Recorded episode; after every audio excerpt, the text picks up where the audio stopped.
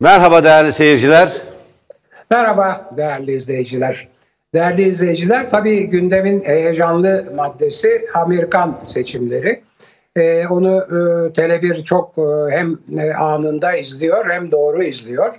E, ilk defa e, bizim 18 dakikadan bile önce ki ben onu fırsat bulsaydım ben söyleyecektim ama e, bizden e, 18 dakikadan bile önce dün e, seçimin e, Trump'tan Biden'dan yana döndüğünü, Trump'tan e, uzaklaştığını zaferin ve Biden'dan yana bir kazanma olasılığının daha yüksek olduğunu ilk defa e, Tele1 ifade etti. Üstelik de o bir garip kanal var adını da ben hep bilmiyorum karıştırıyorum. 26 oy kullanılmış ya sandıkta 16'sı Trump'a çıkmış 10 tanesi Biden'a %64 Trump önde diye haber yapan bir kanal filan. Yani bu e, yani aslında e, hani güleriz ağlanacak halimize noktasındayız. Çünkü e, yani bu İzmir'deki deprem felaketi üstüne hem Sayın Cumhurbaşkanı'nın Van ve işte Samsun konuşmaları hem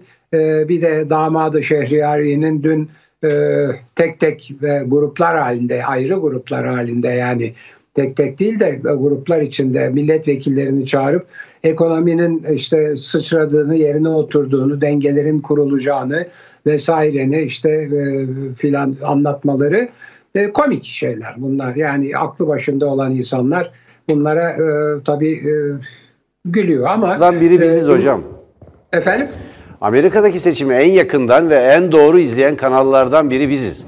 Belki de tek evet. kanalız diyebilirim. Bence bence bir biri değil. Birincisi e, Tele1. E, şimdi oradaki sorunu e, burada hem Yılmaz e, Polat açıkladı. Tabii öyle bir deneyimli temsilcimiz evet. var orada. Biz de burada konuştuk. E, şimdi e, yalnız bir hususun tam açığa kavuşmadığı konusundayım. Çünkü e, onu tabii yani insanlar hafızalarına falan güvenerek konuşuyorlar. Şimdi önce şunu söyleyeyim. Bu seçimin e, sonucunu e, üç şey belirleyebilecek. Yani hala tam net değil ama Biden kazanmış gibi ama hala net değil tekrarlayalım. Üç, üç olay var. Bunlardan bir tanesi bu swing states denen efendim bir oraya bir buraya bir demokratlara bir cumhuriyetçilere oy veren e, eyaletlerin hangi ikinci seçmenleri e, seçeceği yani hangi partinin orada yüzde 51'i alacağı. Aslında maalesef bir çoğunluk sistemi Amerika'daki ikinci seçmenleri seçen sistem. Bir e, bir e, parti hangi eyalette yüzde 51'i alırsa o eyaletin bütün ikinci seçmenleri o başkan adayına oy veriyorlar. Şimdi bu 13 tane eyalet var. Wisconsin, Pensilvanya ki şimdi e, birazdan söyleyeceğim Pensilvanya'da büyük bir olay ve büyük bir sorun var. İşte Arizona, Atalın Arizona'yı geçer mi? Aslında e, Trump'ın e, favorisi sayılıyordu ama yani o da gitmiş anlaşılan. E, Michigan, Michigan'da e, demokratlar kazanıyor. O da bir böyle sağa sola oynayan falan bir parti. Bunlardan 13 tane var. Bir tanesi Nevada, işte beklenen e, çok önemli o çünkü oradaki sonuç galiba Biden'ı oturtacak e, başkanlık koltuğuna neyse. Şimdi birisi bu. Bu bu bu eyaletlerdeki sayımlar. Şimdi buna bağlı olarak bir husus var. Onu e, kimsenin çok e, evet, hocam. tam net olarak görebildiği kanısında değilim. Ben onu hatırlatacağım. 2000, 2000 yılında Bush'u kazandıran olay. Gerçi Yılmaz Bey ona biraz değindi ama o olayın iki aşaması var. İki aşamayı iyi görmedikçe oradaki tehlikeyi anlamak mümkün değil. Birinci aşama eyaletin yüksek e, mahkemesi. İkinci aşama Amerika'nın yüksek mahkemesi. Şimdi Florida'da hem Bush'un kardeşi vali olduğu ve tabii ki vali olarak oranın yüksek mahkemesinin hem atanmasında hem işte kararlarında şurada burada bağımsız denir Amerika'da adalet ve dünyadaki hakikaten en bağımsız adaletlerden biridir. Gerçektir o. Ama ne kadar bağımsız olursa olsun gerek yargıç atamalarında e, gerek e, ondan sonra e, mahkemelerin aldığı kararlarda siyasetin etkisini inkar edemezsiniz. En son Halk Bankası olayında Trump'ın işte Türkiye'ye yaptığı tırnak içinde kıyak mesela filan. Böyle şeyler Türkiye oluyor. değil de AKP iktidarı diyelim hocam Evet, ona. evet. AKP Erdoğan yönetimi daha diyelim. doğrusu Erdoğan'a. Daha doğrusu Erdoğan'a. Ee. Trump'a da ayrıca geleceğim. Yani Biden Trump arasında. Evet hocam. neyse. Şimdi e, oradaki mesele olay bir defa e, maalesef Florida'nın yüksek mahkemesinde e, kötüye gitti. Yani e, Amerika'nın milli iradesini veya Amerikan seçmenin iradesine ilk ambargoyu koyan Florida Yüksek Mahkemesi. Çünkü Florida Yüksek Mahkemesi e, te, oyların tekrar e, sayılmasını isteyen Al Gore'un isteğini bir yerde oyların sayılmasını durdurarak engelledi. Halbuki oylar sonuna kadar sayılabilseydi Al Gore kazanıyordu muhtemelen. Bunun üzerine Al Gore bu yüksek mahkeme kararına karşı e, Amerikan Yüksek Mahkemesi'ne gitti. Amerikan Yüksek Mahkemesi ya şimdi hafta sonu bir onu sonra konuşalım falan deyip e, onu pazartesi erteledi ve o zaman da dedi ki ya çok geç artık yani seçimler yapıldı bitti işte Bush kazandı bunu kurcalamanın bir anlamı yok dedi. Yani iki kademeli eğer bir e, yargı e, ahlaksızlığı diyelim veya milli iradenin üstünde bir yargı vesayeti diyelim veya e, mevcut e, işte siyasal iktidarın baskıları diyelim. Eğer iki kademeli birden işlerse hala milli iradeye rağmen yani Amerikan seçmeninin Biden'ı tercih etmesine rağmen Trump'ın yerini koruması mümkün olabilir. Bunu bunu çok göz ardı etmemeli e, yorumcular diye düşünüyorum. Amerikan seçimleri için birinci söyleyeceğim şey şu. İkincisi beni de şaşırtan bir şey. Şimdi Pensilvanya bu seçimlerde işte bildiğiniz gibi muhafazakardır, köylüdür, e, hani Trump'tan yanadır ve yaklaşık 500 bin oy kadar Trump ileride görünüyordu. E, o bir takım yok yoklamalarda, Evet kamuoyu yoklamalarında. Şimdi gene Trump 100 küsur bin oy, 100 küsur bin oy ileride sayılan sayılan oylara göre. Fakat sıkı durun. Şimdi önümde bir sayı var. Sayılmamış henüz mektupla gelmiş 700 bine yakın oy var. Yani sayılmamış oylar Trump'ın şu anda önde ol pardon önde olduğu oylardan daha fazla. Ve herkes herkes biliyor ki postayla yollanan oylar demokrat oylar.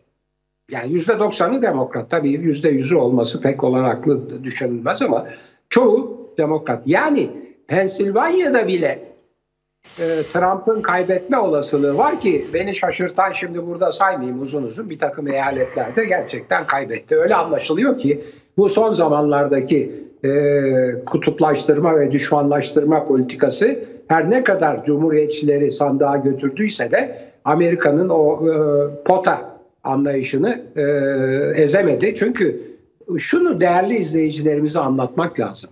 Amerikan kültürü. Her kim olursan ol gel, gel, Amerikalı ol ve birlikte olalım, benim ol potasına, o melting pot dedikleri, o herkesi kaynaştıran, insanları eriterek Amerikalı yapan pota üzerine kurulu Amerikan kültürü. Dolayısıyla düşmanlaştırma yaptığınız zaman Amerika'da Amerikan kültürünü, Amerikan kimliğini, Amerikan vatandaşlığını yok ediyorsunuz. Yani Trump'ın yaptığı yabancılaştırma ve düşmanlaştırma belki Türkiye'dekinden bile daha önemli. Çünkü Türkiye'de bir takım milliyetçi, dinci görüşler işte çoğunluğa dayalı olarak tek tek Evet. e, bir kültürü, tek bir kimliği bastırır filan. Amerika öyle de değil. Amerika diyor ki kim olursan ol gel hepsi birleşsin. Şimdi bunu bozduğun zaman Amerika bitiyor. O dolayısıyla Trump'ın kaybetmesi o bakımdan Amerikan Evet. kültürü açısından anlaşılabilir. Ee, bir tabii husus var. Onu söyleyeyim hemen size bırakıyorum sözü. Ee, e, bugün e, Faruk Loğlu alnından öpüyorum o arkadaşımızı. Çok değerli bir arkadaştır. Hukuk mezunudur, mülkiyeli değildir ama çok değerli bir dışişleri mensubudur. Çok iyi bir şey söyledi. Dedi ki Trump da Biden da her ikisi de Türkiye için kötü seçeneklerdir. Ben Trumpçılara bir şey hatırlatayım.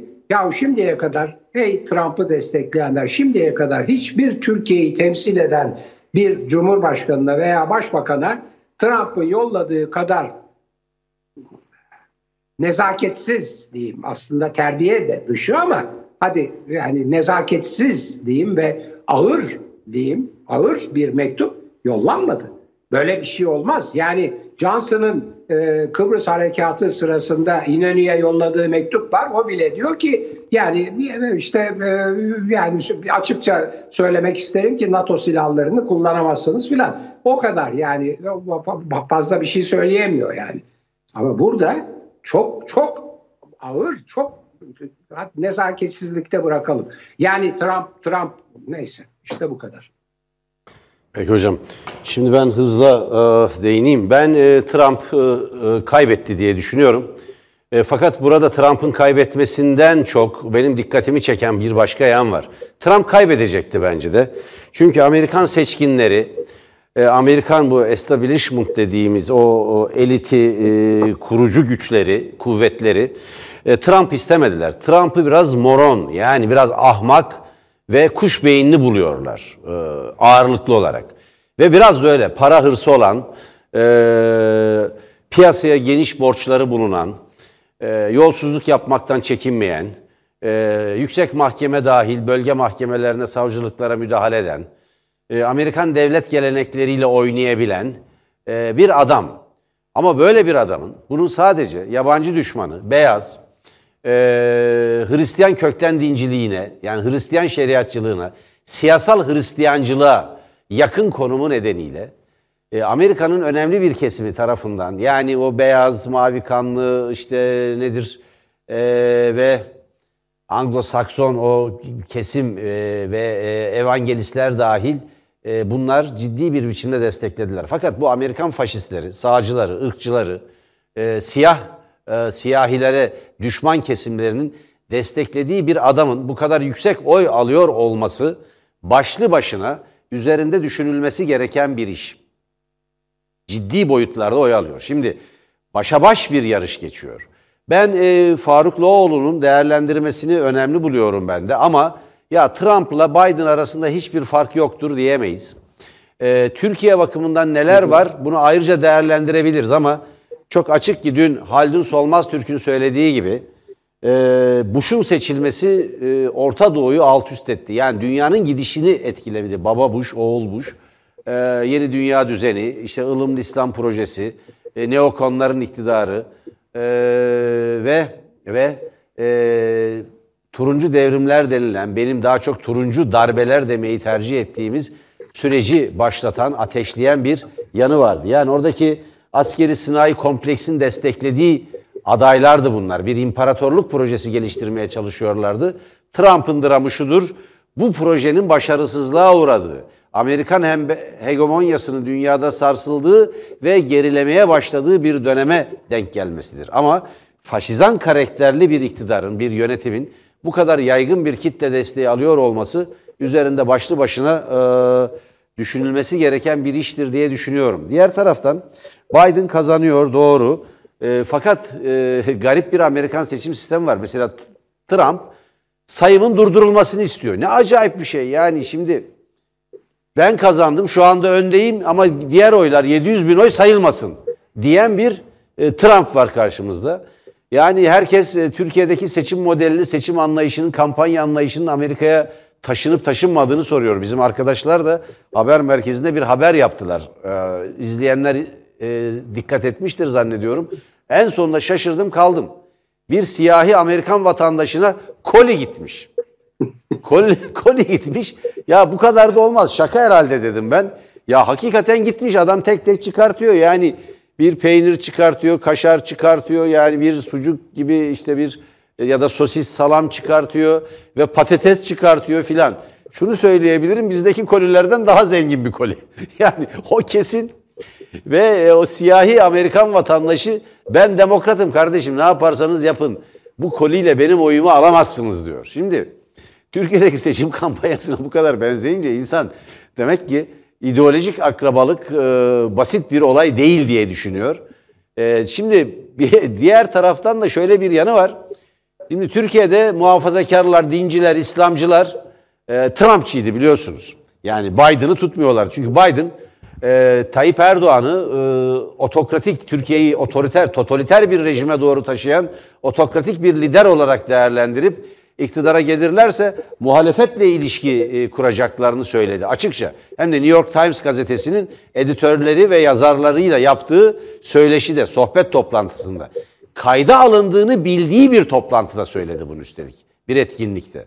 O etkinlik kayda alınıyor ve New York Times tarafından da yayınlanacak. Nitekim yayınlanınca biz de haberdar olduk ve haberini yaptık.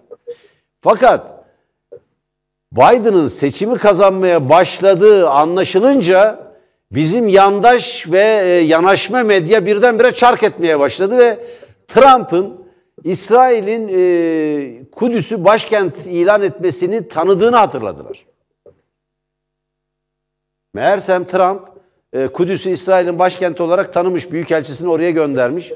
Vallahi bir Amerikan deyimiyle good morning after supper demek lazım. Yani öğleden sonra günaydın demek lazım bunlara. Yahu arkadaşlar bunlar yani bu Trump'ın ilan ettiği neredeyse iki sene oluyor. İki sene Trumpçılık yaptınız. Çünkü orada Halkbank davasının üstünü örtmeye çalışan bir işbirliği vardı. Çok açık bir biçimde. Evet. Nitekim. Şimdi hemen pardon. Siz devam edin ama ben hemen bu işbirliğinde bir şey hatırlatayım. Yahu mektup şeyde telefonda söyledi, mektup yazdı. Dedi ki senin sorunlarını çözüyorum dedi. Tabii mektupta söyle senin sorunlarını Hatırlayın, çözüyorum. Senin, akıllı ol. Senin sorunlarını çözüyorum dedi ya. Tabii yani akıllı ol, sert adam olma dedi. Daha ağır, bundan daha ağır gene ağlı başka bir söz söyleyecektim. Söylemeyeyim. Onu evet, yani evet. daha ağır bir söz olabilir mi Türkiye'ye? Ve arkasından yani. ekliyor. Senin sorunlarını çözüyorum. Akıllı ol, sert adam olma diyor. Devam ediyor. Hakikaten şimdi bunları birdenbire yeni hatırlamaya başladılar yandaş medya. Ya çok komikler, çok dramatik bir tabloyla karşı karşıyayız. Komik bir tabloyla karşı karşıyayız. Birdenbire Kudüs'ün başkent ilan edildiğini, şey, Trump tarafından başkent olarak tanındığını, işte Erdoğan'a Erdoğan'a hakaret eden ya da e, AKP iktidarına hakaret eden e, ya da ona saygısızca davranan bir mektup yazıldığını filan birdenbire hatırlamaya başladılar.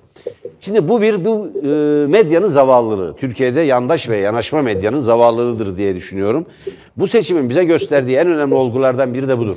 Çok açık ki e, Biden seçilirse AKP iktidarı için Türk-Amerikan ilişkileri bakımından, e, bölge siyaseti bakımından, uluslararası ilişkiler bakımından zor günler başlayacak demektir. Evet, basit evet, ama... bir basit bir yönetim değişikliği değil.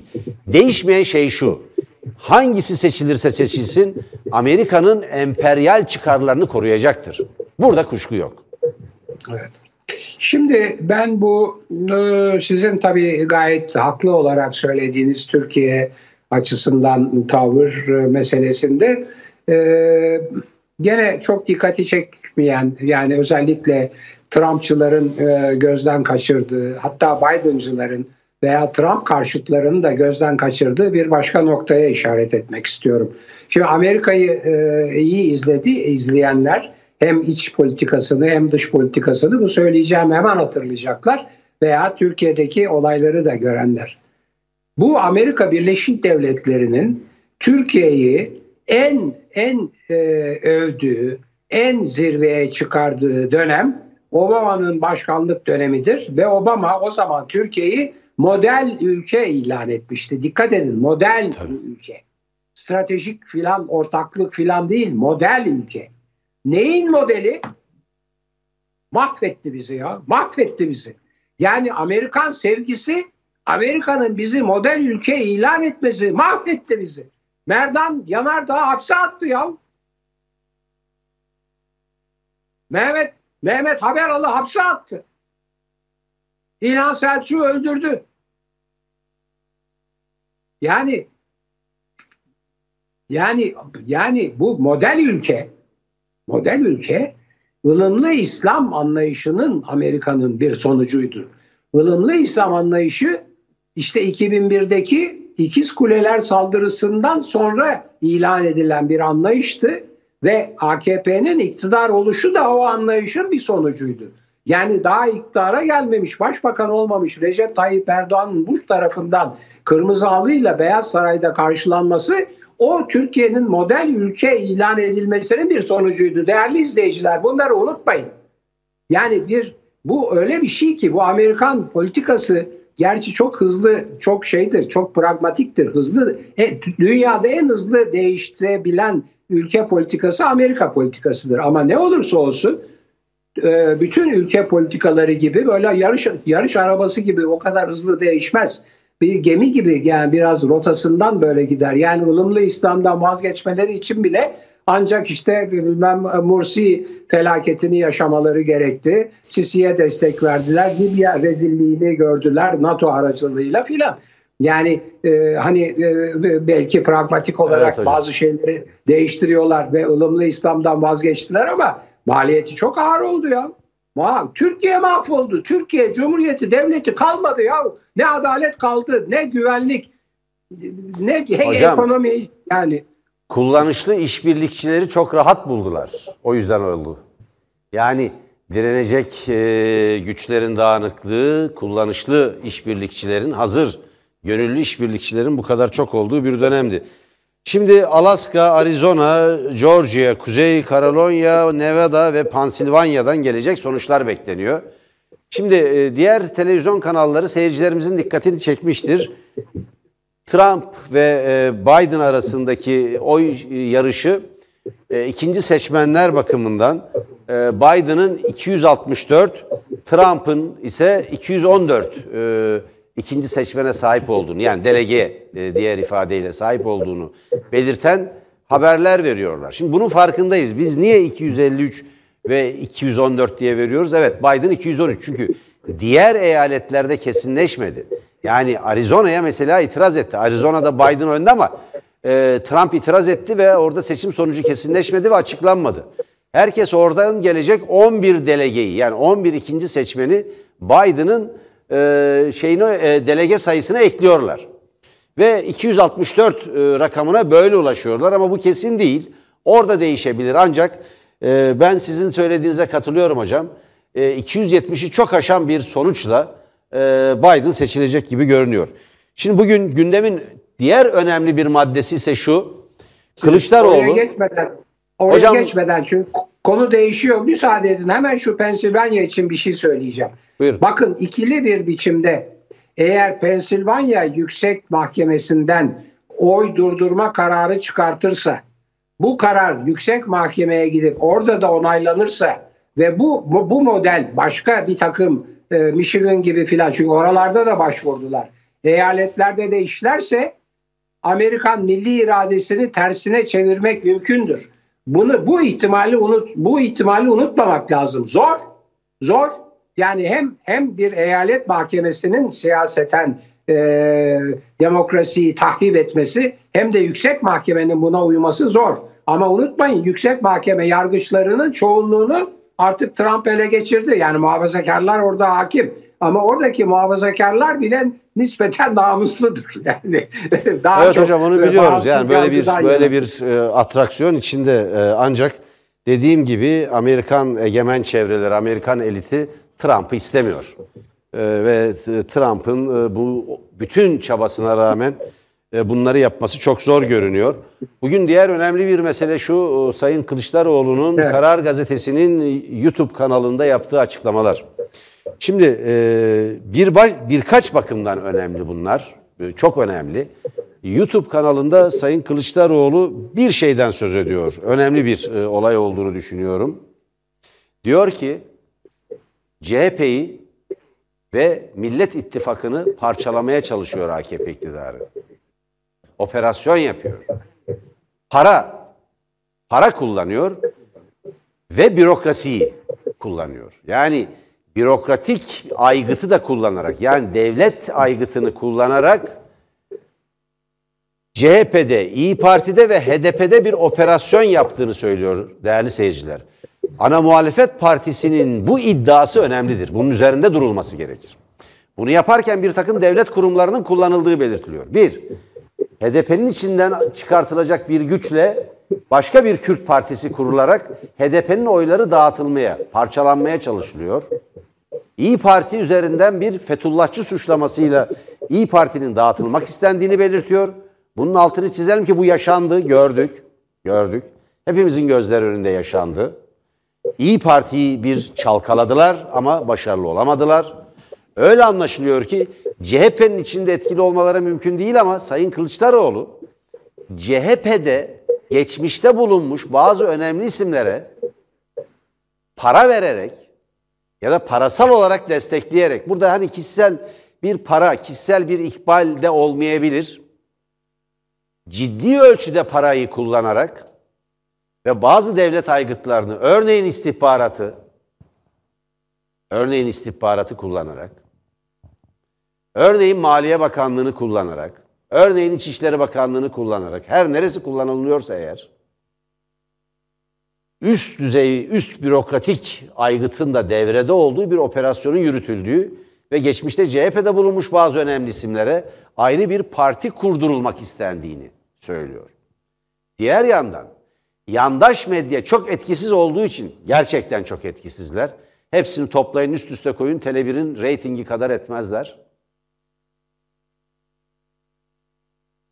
CHP'yi CHP'lilerin izlediği gazete ve medya kuruluşları üzerinde de bir operasyon yapmak istediklerini belirtiyor. Şimdi Sayın Kılıçdaroğlu'ndaki bilginin ayrıntılarını e, bilmiyorum. Yani hangi ayrıntılara sahip? Örneğin e, bağımsız medya üzerinde yani yandaş olmayan e, ya da muhalif medya üzerinde nasıl bir operasyon yapıyorlar bilmiyorum ama şunu söyleyebilirim, şunu söyleyebilirim. Herhalde operasyon yapamadıkları tek yer Tele1'dir. Tek yer Tele1'dir. Tele1 hakkında çeşitli saldırılar var, çeşitli operasyonlar var, siber saldırılar var, rütüğün baskısı var, cezaları var. Tele1 hakkında açılan davalar var. Kişisel olarak genel yayın yönetmeni olduğum için, kurucu genel yayın yönetmeni olduğum için benim hakkımda açılan e, bir dizi dava var. Sayıları 20 aşkın dava var. Bunları biliyoruz. Bunlar baskı ve sindirme amaçlı.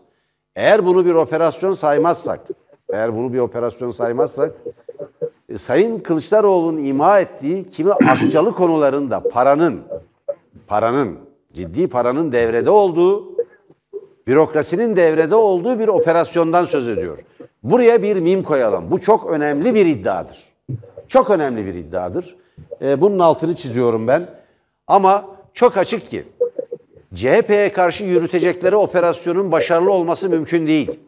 Sadece CHP'de siyasi ömrünü tüketmiş ya da kimi sol siyasi partilerde siyasal ömrünü tüketmiş, biraz birer siyasal enkaz haline gelmiş bazı isimleri harekete geçirebilirler ki bunların etkili olabileceğini hiç zannetmiyorum. İyi Parti'de başarısız oldular. HDP'de de başarılı olmaları hemen hemen imkansız diye düşünüyorum bir ara bu yeni bir operasyonda değil HDP yani bu geleneğin dışında birkaç parti kurdurdular. Şerafettin Elçi'ye kurdurdular. Hani isim vermeyelim. Başka bazı isimler e, kuru partiler kurdular. Yurt dışından törenlerle çağırdılar. Hatırlarsınız hocam çözüm döneminde. Bazı Tabii. Kürt liderleri, geçmişte de siyasette yer almış, milletvekilliği yapmış bazı Kürt liderleri, e, Türkiye Cumhuriyeti vatandaşı tabii bunlar, çağırdılar. Fakat bunların hiçbiri tutmadı. Bu da tutmayacaktır diye düşünüyorum.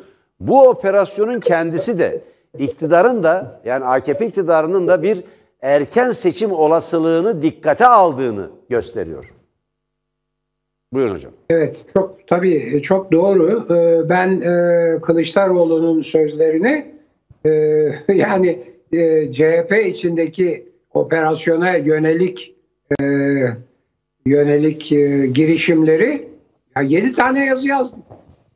Yani ya o kadar belli ki CHP içine CHP üzerinden operasyon yaptıkları en klasik şey onu e, yazılarımda da anlattım.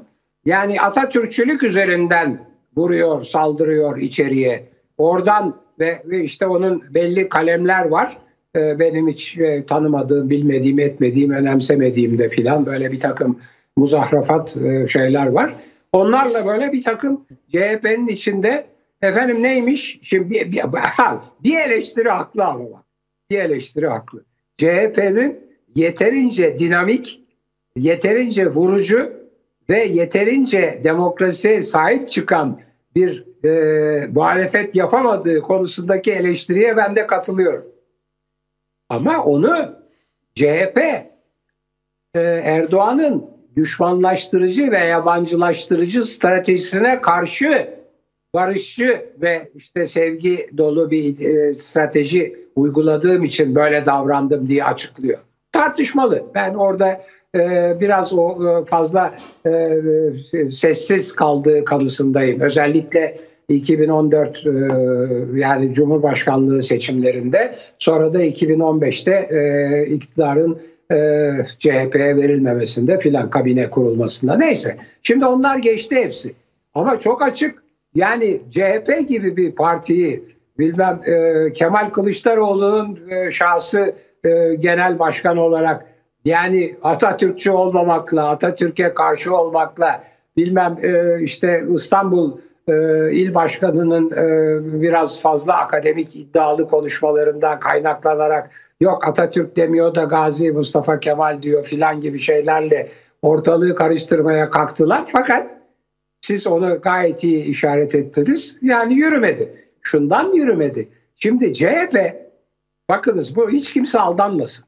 CHP muhalif parti içi muhalefetin en çok bağırıp çağırdığı, herkesin kendisini lider gördüğü, kimsenin parti örgütünün lideri beğenmediği filan bir partidir. Ama CHP'liler akıllı adamlardır ya. Çünkü CHP'liler demokrattır her şeyden önce demokrasiyi, temel hak ve özgürlükleri benimsemiş insanlardır. Görüyorlar. Önümüzde tek bir sorun var kardeşim. Bu ne Kemal Kılıçdaroğlu sorunudur, ne HDP sorunudur, ne İyi Parti sorunudur. Bu AKP sorunudur, iktidar sorunudur. Bu iktidar iktidardan götürülmedikçe Türkiye'de demokratik, laik ve sosyal hukuk devletini yeniden kurmanın olanağı yoktur.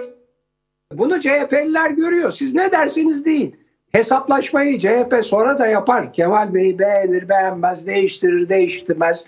Yani genel başkanlıklar geçicidir. Bugün o olur, yarın öbürü olur filan. Yani fakat esas sorunun Türkiye'de demokratik, bakım, layık evet hukuk hocam. devletinin tahrip edilmiş olduğunu CHP'liler görüyor ve bu tahribatı önleyecek olan ittifakı kimsenin bozmasına izin vermeyeceklerine ben inanıyorum. Şahsen inanıyorum. Bu yani olabilir hocam kalem, ama kalem böyle bir ama. böyle bir operasyonun hiç etkisiz olacağını düşünmemek lazım diye bakıyorum ben olaya. Düşünün ki yüzde iki oy aldı böyle bir parti. Bu mümkün. Bu mümkün. Çünkü öyle bir hava yarattılar ki hep burada konuştuk. Öğretilmiş çaresizlik ya da öğrenilmiş çaresizlik gibi öğretilmiş bir alternatifsizlik var. Bütün kabahati, bütün kabahati hırsızı yani hırsızı bırakıp ev sahibinde arayan bir anlayış giderek yaygınlaştı. Yani hırsızın hiçbir suçu yoktur denir ya hani hırsız burada şey bir benzetme, bir e, teşbih onu belirtelim. Yüzde iki, yüzde bir buçuk oy alacak partilerin kurulduğunu düşününüz. Her iki partide de. HDP'den, İyi Parti'den, üç partiden de pardon, Cumhuriyet Halk Partisi'nden kopardıkları belli isimlerle. Bu mümkün, bu mümkün. Yani Kemal Kılıçdaroğlu'nun işte etnik kökeninden işte e, inanç dünyasına kadar ya da Meral Akşener'in e, geçmişteki bakanlık dönemindeki bazı icraatlarına veyahut HDP konusunda zaten söylenecek söz bol. Bir sürü yani bir dizi bir dizi propagandif malzeme üretmek çok kolay. Ama durum şu. Siyasette ahlakın tükendiği, açık ve mert bir kavganın, mücadelenin mücadelenin, yarışın, rekabetin e, rafa kaldırıldığı bir döneme giriyor demektir Türkiye. O bakımdan biz buradan bütün Türkiye'yi, bütün seçmenleri, bütün yurttaşlarımızı uyaralım. Bilin ki kim en keskin davranıyor kendi partisinde orada bir şüphe var demektir. Orada bir şüphe var demektir. Kemal Bey'in yüksek paraların söz konusu olduğu bir operasyondan söz etmesi önemli. Hem de bir karar gazetesinde e, bunu söylemesi önemli. Oraya bir dipnot düşmek istiyorum. Elif e, Tahak Yol ve Elif Çakır'la bir söyleşi bu. Valla Tahak Yol'u bilemem ama Elif Çakır e, bana bir bir olayı hatırlatıyor. O biraz tuhaf tabii. Kabataş yalanı. Kabataş yalanını yayan gazetecilerden biridir. E, bunun da bir talihsizlik olduğunu e, söyleyip bu konuyu geçmek istiyorum. Bir mesele var hocam. Onu söylemesem Hayır, olmaz. Bir dakika. Siz onu söylersiniz. Geçmeyin. Çok önemli bir şey söylediniz. Bence orada haklısınız. Dediniz ki bu bölme iddiaları öyle basit iddialar değil. Parti kurdurulursa eğer çok ciddi bir sonuç alınabilir. Ben de ben şöyle düşünüyorum. Doğru bir defa bu uyarınıza katılıyorum. Fakat Tabii parti yüzdeki kurdurmak- seçim sonucunu belirler. Toplam Evet, sonucu belirler. Ama parti parti kurdurmak dışarıdan parti kurdurmak parayla filan kolay değil. Hiçbir alta yaramaz, hiçbir işe yaramaz. Parti AKP'nin yanlışlarını görüp ayrılanların kurduğu gibi kurulur. Yani kendi başbakanı ayrılır kurar. Kendi maliye bakanı ayrılır kurar. Ve kurarken de bunları söyler. Kötü politika için biz bıraktık bunların politikaları yanlış diye söyler. Yani yoksa muhalefeti bölüp de ayrı parti kurdurup onların gücünü azaltmak öyle çok kolay bir iş değil. Elbette değil. Elbette değil ama unutmayın hocam. Bu memlekette Nazlı Ilışak, Erdal Şafak'a ya da Erdal Şafak mıydı? Bir e, davulu delen Jaguar Partisi kurdurmuştu. Yüzde bir buçuk oy aldılar hocam. Bu memleket böyle bir memlekettir. Yani yani davulu delen Jaguar da seyircilerimiz hatırlamayacaktır. Rahmetli Özal'ın e, kızı e, bir trompetçi davulcu ile evlenmişti. O da o başka bir yerden bir Jaguar marka araba hediye edilmişti vesaire. Devletteki işlerini görmek için. Vallahi Jaguar Partisi kurdurdular bir. Anadolu Partisi'ydi yanlış hatırlamıyorsam adı. Vallahi yüzde bir buçuk civarında oy aldı. Bu e, seçmen Hiç davranışları önleyemedi. tuhaftır. Ama bir şey önleyemedi. Bir şey önleyemedi. Evet. Bir etkisi olmadı. Hayır, hiçbir şey önleyemedi. Hiçbir şey önleyemedi ama yüzde bir buçuk, iki gibi oylar bazen sonucu, toplam sonucu etkiler. İktidar, iktidar düşünsün. Evet. E Kardeşim iktidar gidiyor, iktidar. Yüzde bir buçuk iktidarı indirir. Muhalefete bir şey yapmaz. Peki hocam ben biraz farklı düşünüyorum. Muhalefetin uyanık olması lazım. Bu Doğru, oyunu, bu tezgahı doğru. bozması için. Sayın Hayır, Kılıçdaroğlu o nedenle deşifre etti. Herkesin uyanık olması lazım. Hayır ona ben katılıyorum. Evet. Peki. Tamam. Mesele yok o halde.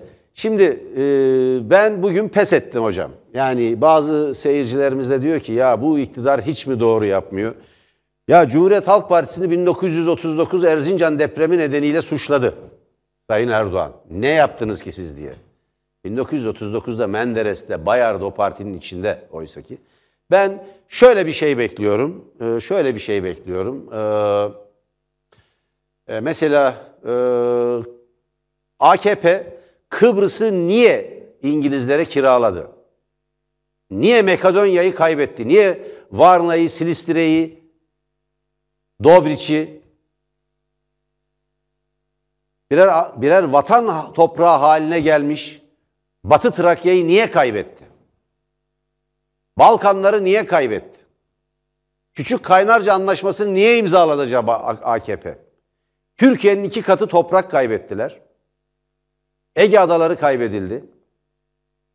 Bunlar AKP'nin Osman padişahları tarafından kaydedildi. Onlar Osmanlı'nın soyu ya. Yani oradan geliyorlar ya. Böyle bir mantıkla, böyle bir anlayışla hakikaten hiçbir yere varılamaz. Tek parti dönemiymiş. Tek parti dönemi bugünkü dönemden milyonlarca kez daha demokratikti. Buyurun iddia edelim. Bütün kusurlarına karşı. Onları iktidara getiren o top Bütün tek parti bütün dönemi. kusurlarına karşı. En büyük yanlışları oldu ve şunu söyleyeyim. En büyük yanlışı da tek partinin sola karşı oldu. O parti yanlış yönetim nedeniyle Türkiye'nin NATO'nun kucağına düşmesine yol açtı. Bir sürü iyi yanına rağmen. Ama ama ama bütün siyasal eğilimlerin temsil edildiği bir parti 1939 depremi nedeniyle suçlamak olacak iş değil. Bu Yani iflası kendi- gösteriyor. Sözleri kalmamış.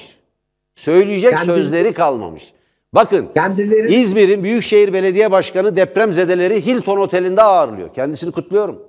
Bütün belediyelerin belediyelerin ilçe belediyelerin de sosyal tesislerini açtılar. Bir kişiyi bile sokakta bırakmıyorlar. Dayanışma budur. Türkiye orada el ele verdi. Hangi görüşten, siyasi tercihten, felsefi inançtan yana olursa olsun Türkiye orada el ele verdi ve yaralarını sarıyor. Bundan rahatsız olan bir iktidar var. Olacak iş değil. Gerçekten değil. 1939 valla şey e, bizim Evren Özalkuş e, Gün Bitiyor programını sunuyor. Çok başarılı gidiyor program. Valla demiş ben şeyi bekliyorum hani kıtaların birbirinden ayrılmasına yol açan depremi de CHP'ye bağlayabilir yakın gelecekte diye. E, gerçekten bunu yapabilirler diye düşünüyorum hocam. Evet, e, bunu söyleyenlere şunu hatırlatalım. kendileri bugün eğer o sarayda oturabiliyorlarsa, o sarayı yaptırabilmişlerse ve o sarayda oturabiliyorlarsa onu tamamen o tek partiye borçlular. Tamamen. Eğer o tek parti barışçı yolla çok Bu da, partili bu da düzene bence hocam geçmeseydi- işte tek partinin ayıbı bence. Yani Evet, geçmeseydi. Tek partinin en büyük geç- kusuru da bu geçmeseydi, galiba. Evet, geçmeseydi kendileri rüyalarında bile görmezlerdi o oraları. Yani bunları ayrıca da unutmamak lazım ki tek partinin çok partili düzene geçmesinden sonra iktidara gelen bunların ataları Demokrat Parti demokrasiyi geliştireceğine, açlandıracağına, şereflendireceğine çöpe attı, çöpe. Yok etti demokrasiyi. Eylül olaylarından Kırşehir'i- dolayı biz Kır, Kır- Kırşehir'i kendisine oy vermedi diye vilayetten ilçeye çevirdi. Bölükbaşı'yı hapse attı. Metin Toker'i İsmet Paşa'nın damadını hapse attı. hocam bırakın onları. Bunların ağabeyleri. 6-7 Eylül 1955 o ırkçı yağmasında, o faşist ve ırkçı saldırıda kim suçlu, kim yaptı bunu? Tabii, Demokrat yaptırdı. Demokrat, Demokrat Parti Parti, yaptırdı. Demokrat Parti ilk kontur gerilla eylemidir.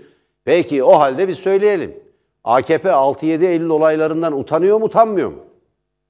Atatürk'ün evine Selanik'te bomba attırdılar adama. Sonra da onu vali yaptılar. Vali Unutmayın yaptılar. bunları. Tabii, MİT Unutmayın. MİT mensubunu vali yaptılar. Dolayısıyla çok komik bir durum. Ya, tükenmiş bir tükenmişliğe işaret ediyor bu. Siyasal bir tükenmişlikle karşı karşıyayız maalesef. Ye- Yeni hikayeleri yok. Yeni vaatleri yok. Yeni hikayeleri yok. Bir şeyle bitirelim hocam çok uzadı ama Covid çok tehlikeli boyutlara ulaşıyor. 81'e ulaştı e, ölüm sayısı. Ha. Kaybettiğimiz yurttaşların sayısı çok ciddi bir rakam bu. Patlamış durumda. Yeterince ve etkin önlem alamamanın Türkiye'yi getirdiği nokta bu. Bir endişem de şu. Depremde enkaz kaldırma çalışmaları ve depremde yürütülen dayanışma faaliyetleri e, zannediyorum çok ciddi tedbir alınmalı İzmir'de de.